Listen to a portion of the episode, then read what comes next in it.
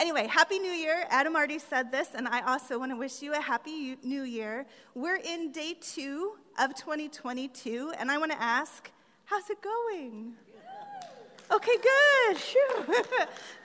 I know for some of us that may not be the case because 2021 did butt up against 2022, right? It's not like we had a little bit of a break in between.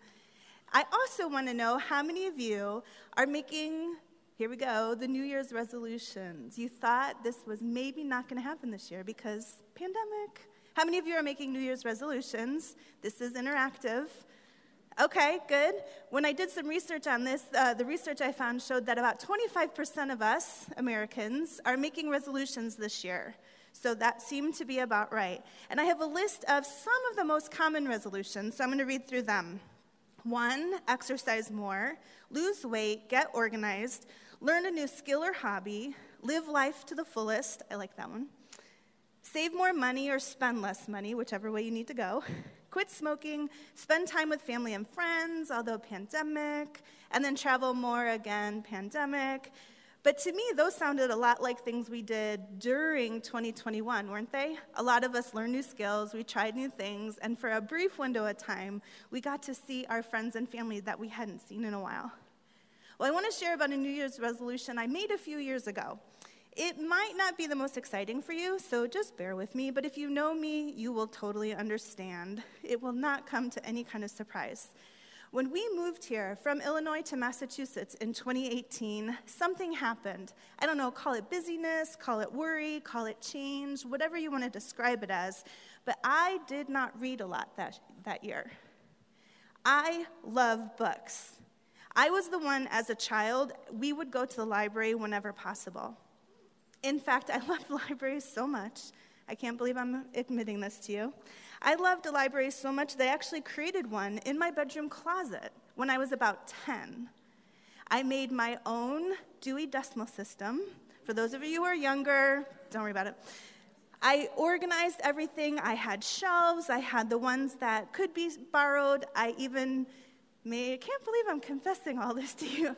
I even made little cards and I put them in, in the front of the book so that if a friend of mine wanted to come over, go in my closet, and check out a book, they could. And then I would know who had it. Then I had on the bottom shelf, I had the favorite, don't touch, these are mine, you know, you know, those books. Yes, I was that child. Well, as I grew, so did my dream to own my own library. I thought about showing a picture of the movie Beauty and the Beast, the library, Beast Library. Some of you know the, the original version, not the most recent one. That just, oh, if I could have something like that. My husband sitting over there will attest that I'm on my way as we counted, I think it was about 38 boxes of books that we hauled from, Massachusetts, from Illinois to Massachusetts, and we've hauled them around twice because we moved a second time since we've lived here. 38 boxes, and I've probably added more since then. As 2019 began, because remember in 2018, I didn't read a lot. As 2019 began, I knew I wanted to read more. Reading fuels me. I love stories. I love diving into other people's stories, whether they're nonfiction, biography, whether they're made up by something. I just, there's something about the power of story. So I set a goal. Now, if you know me, you also might realize I'm not necessarily the most goal oriented person.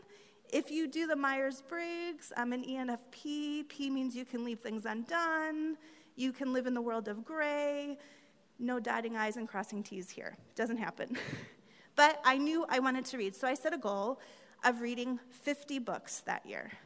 Now, in the past, that wouldn't have been a big deal, but 2018, I think I read like three. So that was a huge step. It took intentional planning, but I hit it. I made that goal. Then I decided for 2020, pre pandemic, I would up it to 65 books. And thank you, pandemic, I not only hit 65 books, but I passed it. Not to sound like I'm bragging or anything, but it was quite the accomplishment. so then in 2021, because still pandemic, things are slower, I decided to set a goal of reading 70 books and two days ago, because it was the end of 2021, I finished my 74th book. So, yes, again, I am that person and I am a nerd, and that's okay. Like achieving any goal, I found that when I made an intentional decision to keep that goal in front of me throughout the entire year, I not only achieved it, but my capacity grew. Okay, some of you may be wondering why are you sharing about reading? I don't like books. I don't think I've picked up a book since high school in 1964. What's the point? Well, I want to talk about the fact that decisions matter. We try our hand at making new ones with each turn of the calendar year. We see people reach their goals and even surpass them, and we wonder how we can get their ending. And we want to skip what happens in the middle.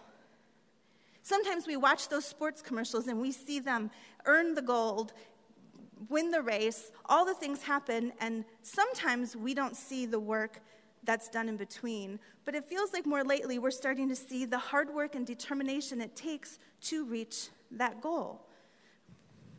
Intentional decisions. That's what I want to talk with you about this morning the gift of making a decision. Only instead of discussing New Year's resolutions, we won't go there now, I want to talk about a decision that is so much more life altering, even eternity impacting. That decision, trusting God. Now, I know some of you are sitting here going, Done, done, check. I already know how to do that. And that's great. I want to encourage you to keep going. But I want to talk about trusting God over the long haul, no matter what. And we're going to ex- explore this through the life and story of one of my favorite biblical characters, next to Jesus, of course, but one of my favorite Bible characters, Joseph. So, before we dive in, if you would pray with me. Lord, I am so grateful for your word. I am grateful for the gift of story. I am grateful that your word tells us not only one person's story, but the story of all humanity, and Lord, the story of your love for us. And so, as we listen, as we learn, as we dive into Joseph's story, I pray for hearts to open for minds to be willing to learn something new.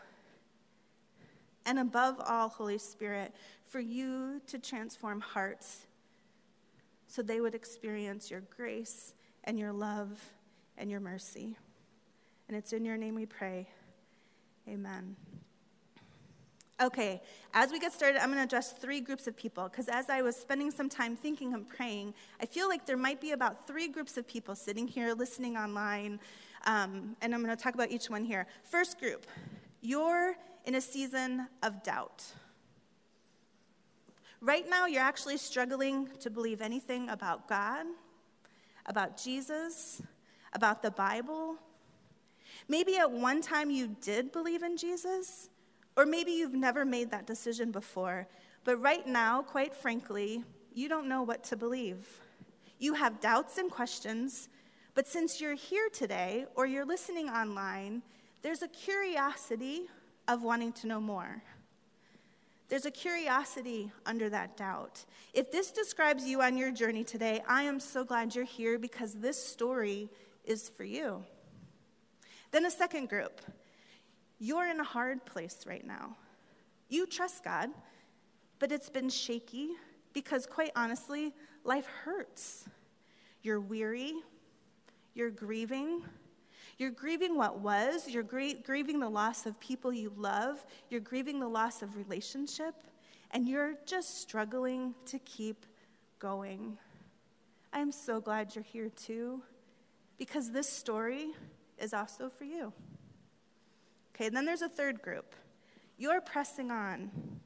Maybe you've experienced doubt and hardship in the past, but you find yourself on the other side of it. For you, it might be tempting to simply check out, to sit back, to maybe think about your to do list later today. Because you've got this idea of, you've, you've mastered the idea of trusting God, and maybe you have, and I want to celebrate that with you. But I also believe that this story is for you. Okay, Joseph. Let's dive in. Joseph, I know this is a common story, a well known story, but we're going to spend a time, because I love story and because I have the microphone, we're going to talk about his life for a bit. And I'm going to weave in some other stories along with that. Joseph's story begins in Genesis in the book, chapter 37, and it continues through chapter 50. Now, for time's sake, I'm not going to open my Bible and start reading every bit with you because that's a lot of time and a lot of chapters to, to cover. But I am going to tell you a good portion of his story. See, Joseph's story picks up when he's 17 years old. In the opening verses of chapter 37, we learn that Joseph's father's name is Jacob. Jacob is the son of Isaac, who is the son of Abraham.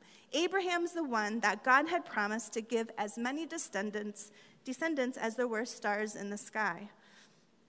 Genesis 37 3 sets the tone for the beginning of Joseph's life. Are you ready for this? Jacob loved Joseph more than any of his other children because Joseph had been born to him in his old age. Now, they might not be too much of a problem as parents. I've raised seven children. I love my children. There's no doubt in that. But would I say I love more one than the other? One of them who's not here would tell you yes. but that creates problems, doesn't it? Jacob set the tone for his family, and I wonder what their family meals were like with that as the undercurrent. And then there's Joseph, Joseph's coat. We all know about Joseph's coat, the one that Jacob made for Joseph to wear to show that he was the favored son.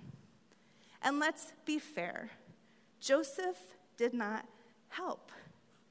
Think about it. We can read that while he worked with his brothers, he also reported back to his father the bad things that they did. Joseph was a tattletale. And then came the dreams. Dreams are gifts from God. They prophesy what's going to come. But Joseph, who was only 17, didn't handle the telling of that very well. Let's look and see what Genesis, I'm going to read Genesis 37, starting at verses 5. Here's what Joseph said One night, Joseph had a dream, and when he told his brothers about it, they hated him more than ever. Listen to this dream, he said. We were out in the field tying up bundles of grain. Suddenly, my bundle stood up, and your bundles all gathered around and bowed low to mine. Okay, how many of you have more than one child at home or you have more than one sibling? Thank you for participating. Okay, could you imagine going to your sibling or having one child of yours going to the other and saying, You're going to bow down to me? Could you imagine that with a context? But it didn't just happen once, it happened a second time. Here we go. Joseph, again, had another dream. And again, he told his brothers, Listen, I had another dream. He said, The moon, the sun, and 11 stars bowed low before me. This time, he told the dream to his father as well as to his brothers. But his father scolded him. What kind of dream is that? He said. Will your mother and I and your brothers actually come and bow to the ground before you? But while his brothers were jealous of Joseph, his father wondered what those dreams meant. Now, I wish scripture gave us the tone in which Joseph shared his dreams. I inflect my own tone in there because I think Joseph was a bit of a braggart. but it's clear we can surmise that not only was he a bit of a braggart, it triggered his brothers to make a crucial decision. So Joseph's story continues because Jacob, once again, asked his favored son to check on his brothers and report back. Joseph went on his way, searching for where they had pastured, they were pasturing his father's flocks. Now, when his brothers saw him approaching, they recognized him at once and made a plan to kill him. Okay, again, the children how many of you, I'm going to kill you? Like, but we don't really expect that the children are actually going to go and kill them, right? But this is what was happening with Joseph's family. They were plotting his murder. Now, one brother, fortunately Reuben, he heard of their scheme and came to Joseph's rescue. He decided instead of killing Joseph, that they just throw him in an empty cistern, and then Reuben was going to come back and he was going to rescue Joseph. Now, can you imagine what happened next? Just imagine with me Joseph arrives, not knowing anything of his brother's plan. They rip off his robe and they throw him into that empty cistern the shock, the surprise. I wonder what he felt laying down there below, looking up at his brothers, going, What just happened? Maybe Joseph shook his head to clear it, only to have things take an actual sharper curve. See, a caravan of traders were coming by. Judah, another brother, decided instead of hurting or killing Joseph, to sell him. Okay, now, when I was younger, my mom used to tease me. Mom, sorry if you're hearing this. She used to tease me that she was going to sell me to the gypsies. I know politically that's probably not correct. But I promise you it never happened. I grew up in my family, all was well, everything was fine. However, what did happen is that Joseph's brothers did sell him. The Ishmaelites came, and through one single decision, Joseph was sold as a slave for 20 pieces of silver, and the traders took him away to Egypt. The impact of one decision. Now, I have a feeling many of you sitting here today feel like one decision has actually taken you to Egypt. Life made a sudden turn, and you not only feel disoriented, you're wondering, how did I end up here? Okay, yes, there's a pandemic happening. Yes, our country is a little bit of a turmoil. But the ones I'm speaking to today, the ones that I'm thinking about, you don't have to look outside the walls of your home to taste that turmoil. It's happening within. Maybe it's happening within your family, your work, or even within your own body. Because of circumstances, you doubt God's love. Or maybe you wonder if it was ever there in the first place. Can I just say to you today that God does see you? He knows what you're experiencing, and He's asking you to trust Him. Now, I have to tell you, I don't say those words lightly, and this is not a quick, easy fix. I understand and know the cost of that one seemingly simple, incredibly difficult decision made in the deepest, darkest pit. For me, it happened on a Wednesday in 2005. Life appeared to be moving along predictably until I tumbled headfirst into the darkest pit I'd ever experienced. I had left for work that morning, probably much like Joseph did, as he went to search for his brothers. Nothing really out of the ordinary, kind of curious about what the day held, going along my way. Only instead of being sold as a slave, I had turned back home because I forgot something and found my house on fire. The sight of the smoke billowing in the sky above my home first caused bewilderment. No lie, I stood there going, what, what is that, and why is it coming from my house? My brain and my eyes were not lining up. I was only gone for 12 minutes when that happened. So I went around the side of the house to try to figure out where is this smoke coming from? And that's when I saw the flames from the ground all the way up to the roof of the side of the house.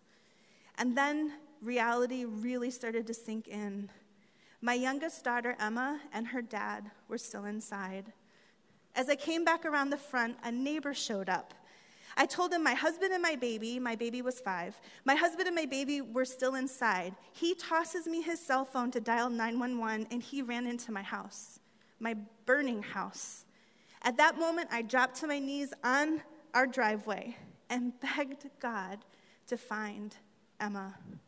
Three times that man ran inside looking for my family. He not only found her daddy and did pull him out, but he went in again searching for Emma. Meanwhile, seven fire departments showed up to fight the blaze that engulfed my home as I stood in front of it on a neighbor's driveway watching. Helpless, afraid, bewildered. How? How did I get here? A fireman finally found my little girl. They worked on her in the ambulance and whisked her off to a hospital. A couple hours later, both she and her daddy were life flighted to another hospital that could better take care of them, and then I met them there. Once we got to that hospital, friends and family started to show up as the news spread. I paced the hallways, praying, disbelieving, replaying over and over what, what, what is going on here? And as I walked those hallways, and I can still picture this ugly blue carpet. Why do hospitals do that? It really was this ugly swirl. I kept staring at this carpet, and I, I felt this I don't know what it was. Now I know it's the Holy Spirit in me, asking me, Do you trust me? I was walking with my mom, and I remember I had to say out loud, No matter what happens, I trust you. If Emma lives or dies, I trust you. And do you know why I was able to make that decision? One, obviously because of the Holy Spirit. Because on my own, if as parents, we all think this if something happened to our kids, just bury me next to them, I'm done. That's how I thought I would respond. But I believe in that moment, when I made a decision to trust, something supernatural happened, and I didn't collapse and I kept pressing on. And part of that reason is because I love Joseph's story. I love Jesus, but I love Joseph's story. And here's why Psalm 105, mark this down Psalm 105. If there's ever a psalm to read, read Psalm 105. It tells Joseph's story from a different perspective. Verses 16 to 19 say this He, God, called for a famine on the land of Canaan, cutting off its food supply. Then he sent someone to Egypt ahead of them, Joseph, who was sold as a slave. They bruised his feet with fetters and placed his neck in an iron collar until the time came for him to fulfill his dreams. The Lord tested Joseph's character. This is not in my notes, but I want to say this. I don't know who needs to hear this. But someone, if you're experiencing something right now and it's beyond hard, God is not punishing you. It's not because of something you did. There are natural consequences to sin and bad choices. But God is not punishing you because of a decision you made in the past. God absolutely loves you. See, God not only saw what Joseph was experiencing, somehow in his perfect sovereignty and plan, God was working out all of the details of Joseph's life, even the pit, even being sold as a slave, to unfold God's glorious plan of salvation. Only Joseph didn't know that. He still needed to live each moment of each day. And so do you, and so do I. See, a little while after pacing that hallway and making that decision to trust God no matter what, a doctor came and told me Emma was not going to survive. Now, if my life were a movie, I would have written the script Kim trusted and Emma lived, because that's the happily ever after we want, right? Except that's not the happily ever after right now.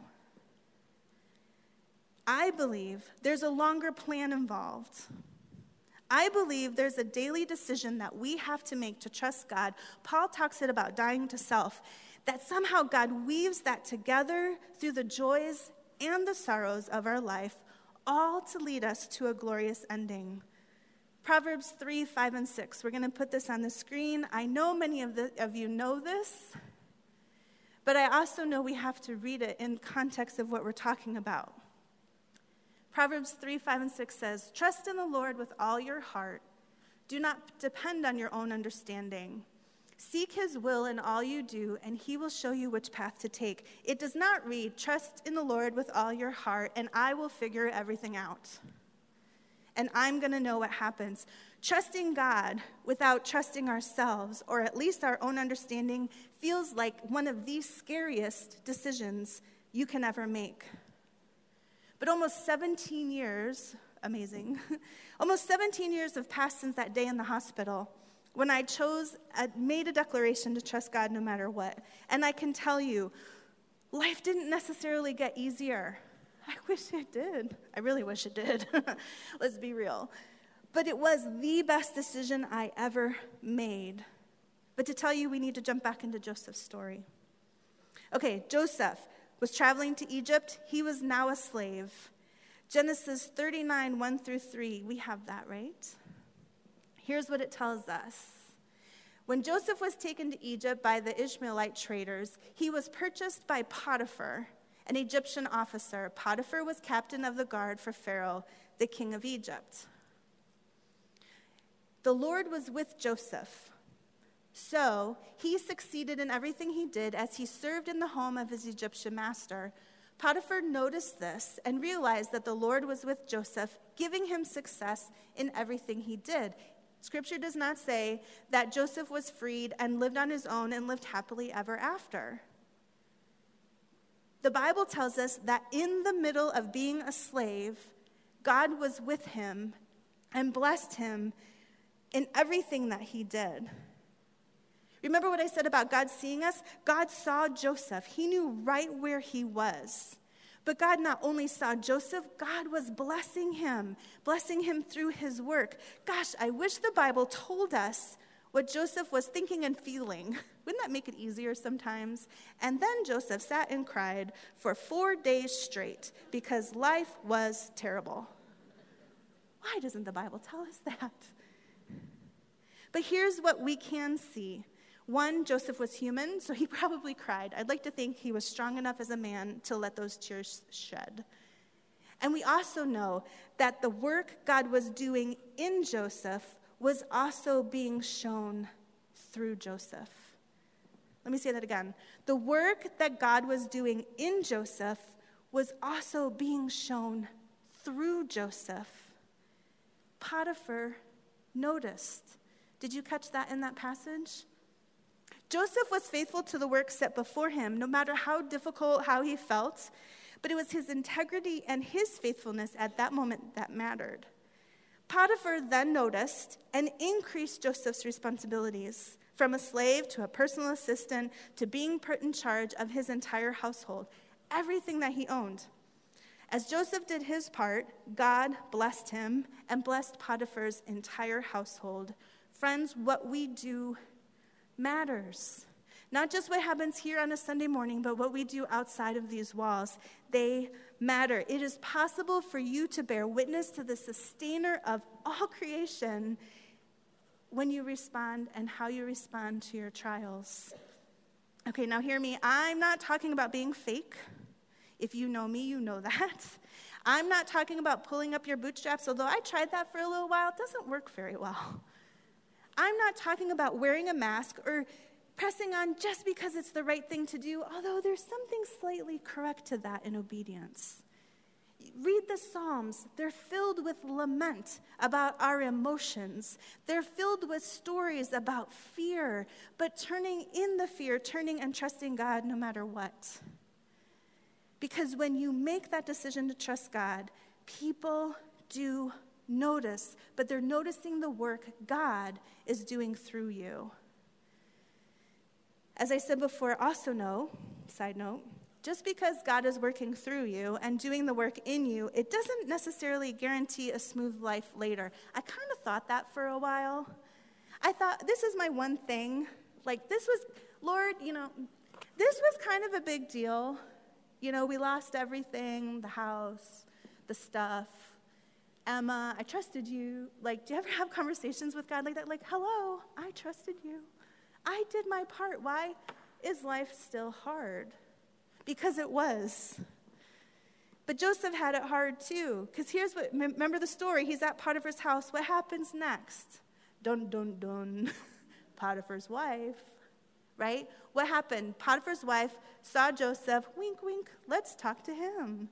You can read more into that. You understand. Joseph, being the man of integrity, refused her. But here's what he said. He said in Genesis 39 9, Why did he do that? How could I do a wicked thing? It would be a great sin against God. It wasn't, gosh, I would look like a terrible person. Oh, gosh, that would really be bad against Potiphar. He did so much for me. I was a slave. It was against God. And fortunately, we read that Potiphar's wife agreed. She apologized and backed away, right? No, that's not what happened.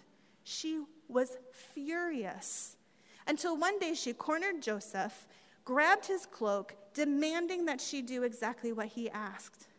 And the Bible tells us that he tore himself away, leaving his cloak behind. And then Potiphar's wife himself, herself made a decision. She accused Joseph of attacking her, holding onto his cloak as proof. And then Potiphar found out, and we know that he got thrown into prison. I wish I could tell you that after my daughter died, everything worked out that we, my, my husband and I worked on our marriage, that we both trusted God with our shattered hearts. I wish I could tell you that the only hard part that happened during that time was burying my five year old daughter's body and losing our home, because there was that. But I can't, because it didn't. The years that followed that fire were dark years. I could have easily turned from God in pain and bitterness, wondering how so much heartache could be allowed. I know that's possible because I was on the brink. Days passed as I struggled to keep my head above water, let alone my faith in a God who felt like he didn't care. And so I kept praying because I made that decision. I took a moment, I took time. If I, I'm a journaler. If you read through my journals at that time, you would have seen I begged God, because I had read something in, Psalm, in the Psalms 27, that I will see the goodness of the Lord in the land of the living after my daughter died. I will see the goodness of the Lord in the, in the land of the living after my house burned down. I will see the goodness of the Lord in the land of the living after my marriage fell apart. I begged God to show me his goodness. I got conceited about asking God to show me his goodness because I wanted to see it. I needed to believe that God's goodness was somehow greater than what happened. And let me tell you, what happened was bad. Like every story, there's more to the story that isn't told. And he showed it. He showed it in simple ways, circumstances. That man that ran into my house four times total, he had actually left that morning, was going to work. He we lived on opposite sides of the neighborhood. He left, he forgot something his phone. That was the phone that he tossed to me to call 911. Turns out he was also the father of a friend of my oldest daughters that I didn't know. Goodness, our home was rebuilt people rallied together and donated money and time, and our old house was torn down, and a beautiful new house was built. Pictures were saved that should not have been saved. Good, good things. But you know what the good English, the gooder things were? the better things? God revealed his patience. God revealed his kindness. God re- revealed his absolute mercy. God brought his word to life through the story of Joseph and throughout the entire scriptures. God revealed himself in those darkest days.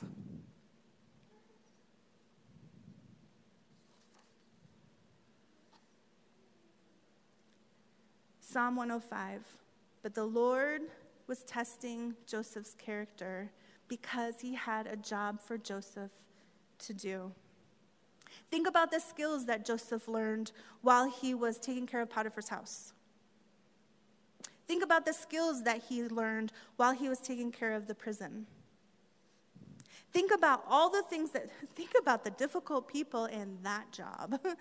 think about all the things that Joseph not only practiced, but that made a difference. I will tell you, I wish I understood how it all worked, though, right? I wish I knew this is what happened, this is what I do, and this is what the outcome is going to be. I wish I knew why Emma had to die, why I've had to live ooh, without her. She, her birthday's coming up. She'd be 22 years old. I have no idea what she would look like. Although I look at my oldest daughter and I go, hmm, probably pretty similar. I have no idea what her interests would be. She'd probably, hopefully, be senior year of college. I don't know what she'd be graduating with. I wish I understood.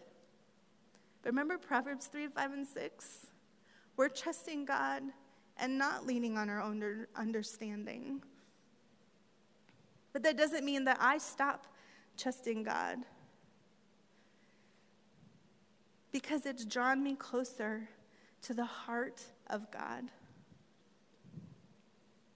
Now, the story of Joseph continues, and for time's sake, I'm going to let you read the rest of the story. We know that Joseph told dreams to a chief baker and a cupbearer. Then he met Pharaoh. He became second in command, and lo and behold, his family shows up because of the famine that, remember in Psalm 105, God had promised. The famine did come because God said it was so. And Joseph was in charge because God said it was so. Pharaoh was used and put into place, but God said that was what was going to happen. And then his family shows up because they had heard that Egypt had food for them. Do you remember Psalm 105? God had planned for Joseph to take care of his people. The story keeps getting better. You know how it goes, because this is the part we usually tell when it comes to Joseph. There's reconciliation with his brothers. There's joy in realizing that Joseph, who they thought was dead, was actually alive. That Jacob, who thought his favored son had died, I'm telling you, again, Emma has died. If someone were suddenly to show up and be like, I'm Emma, the joy that would fill me. I can't even explain. But I have to tell you something. As much as that's the good part of the story, that's actually not the end of the story. So often we stop right there. Yay, happily ever after. It all works out in the end, even because God said it was so. But here's the passage that I want you to consider. Consider Hebrews 11. I think we have that on the screen. Here's what it says in Hebrews 11. This is a chapter about the heroes of faith. It was by faith that Joseph, when he was about to die, said confidently that the people of Israel would leave Egypt he said confidently that the people of Israel would lead Egypt. He even commanded them to take his bones with them when they left. Joseph knew God's ultimate plan was not for the people to stay in Egypt and have life be great. That was only part of the story.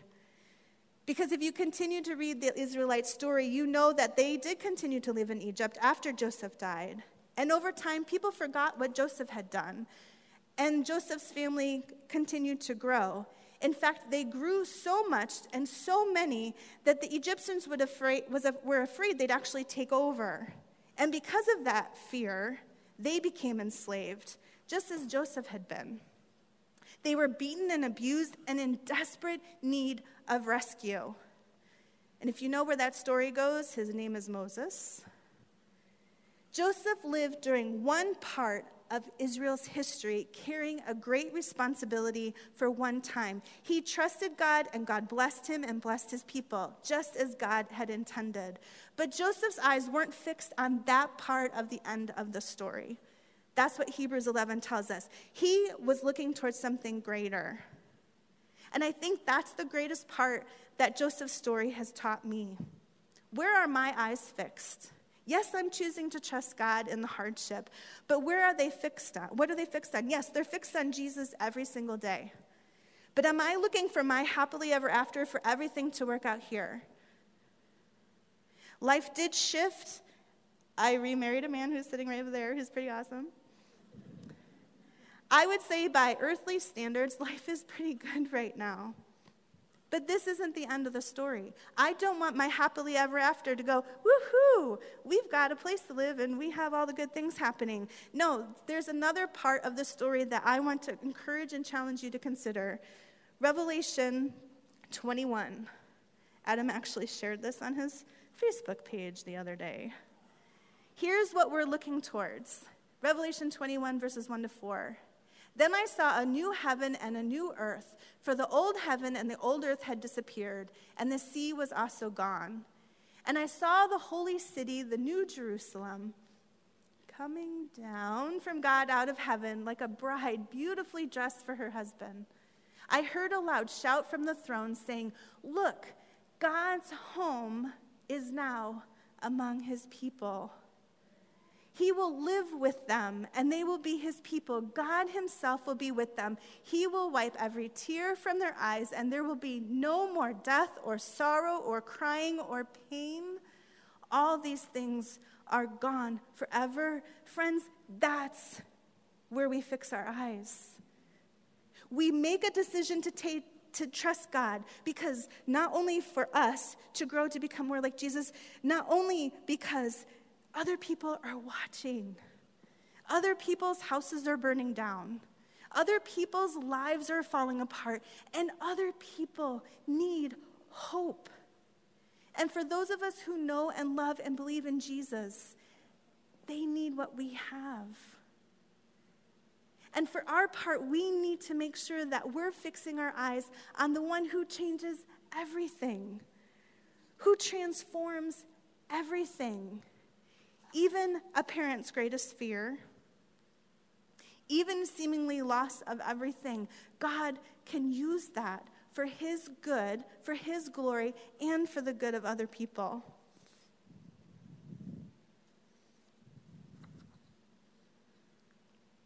Okay, three groups of people. If you're struggling, if you're doubting, ask questions.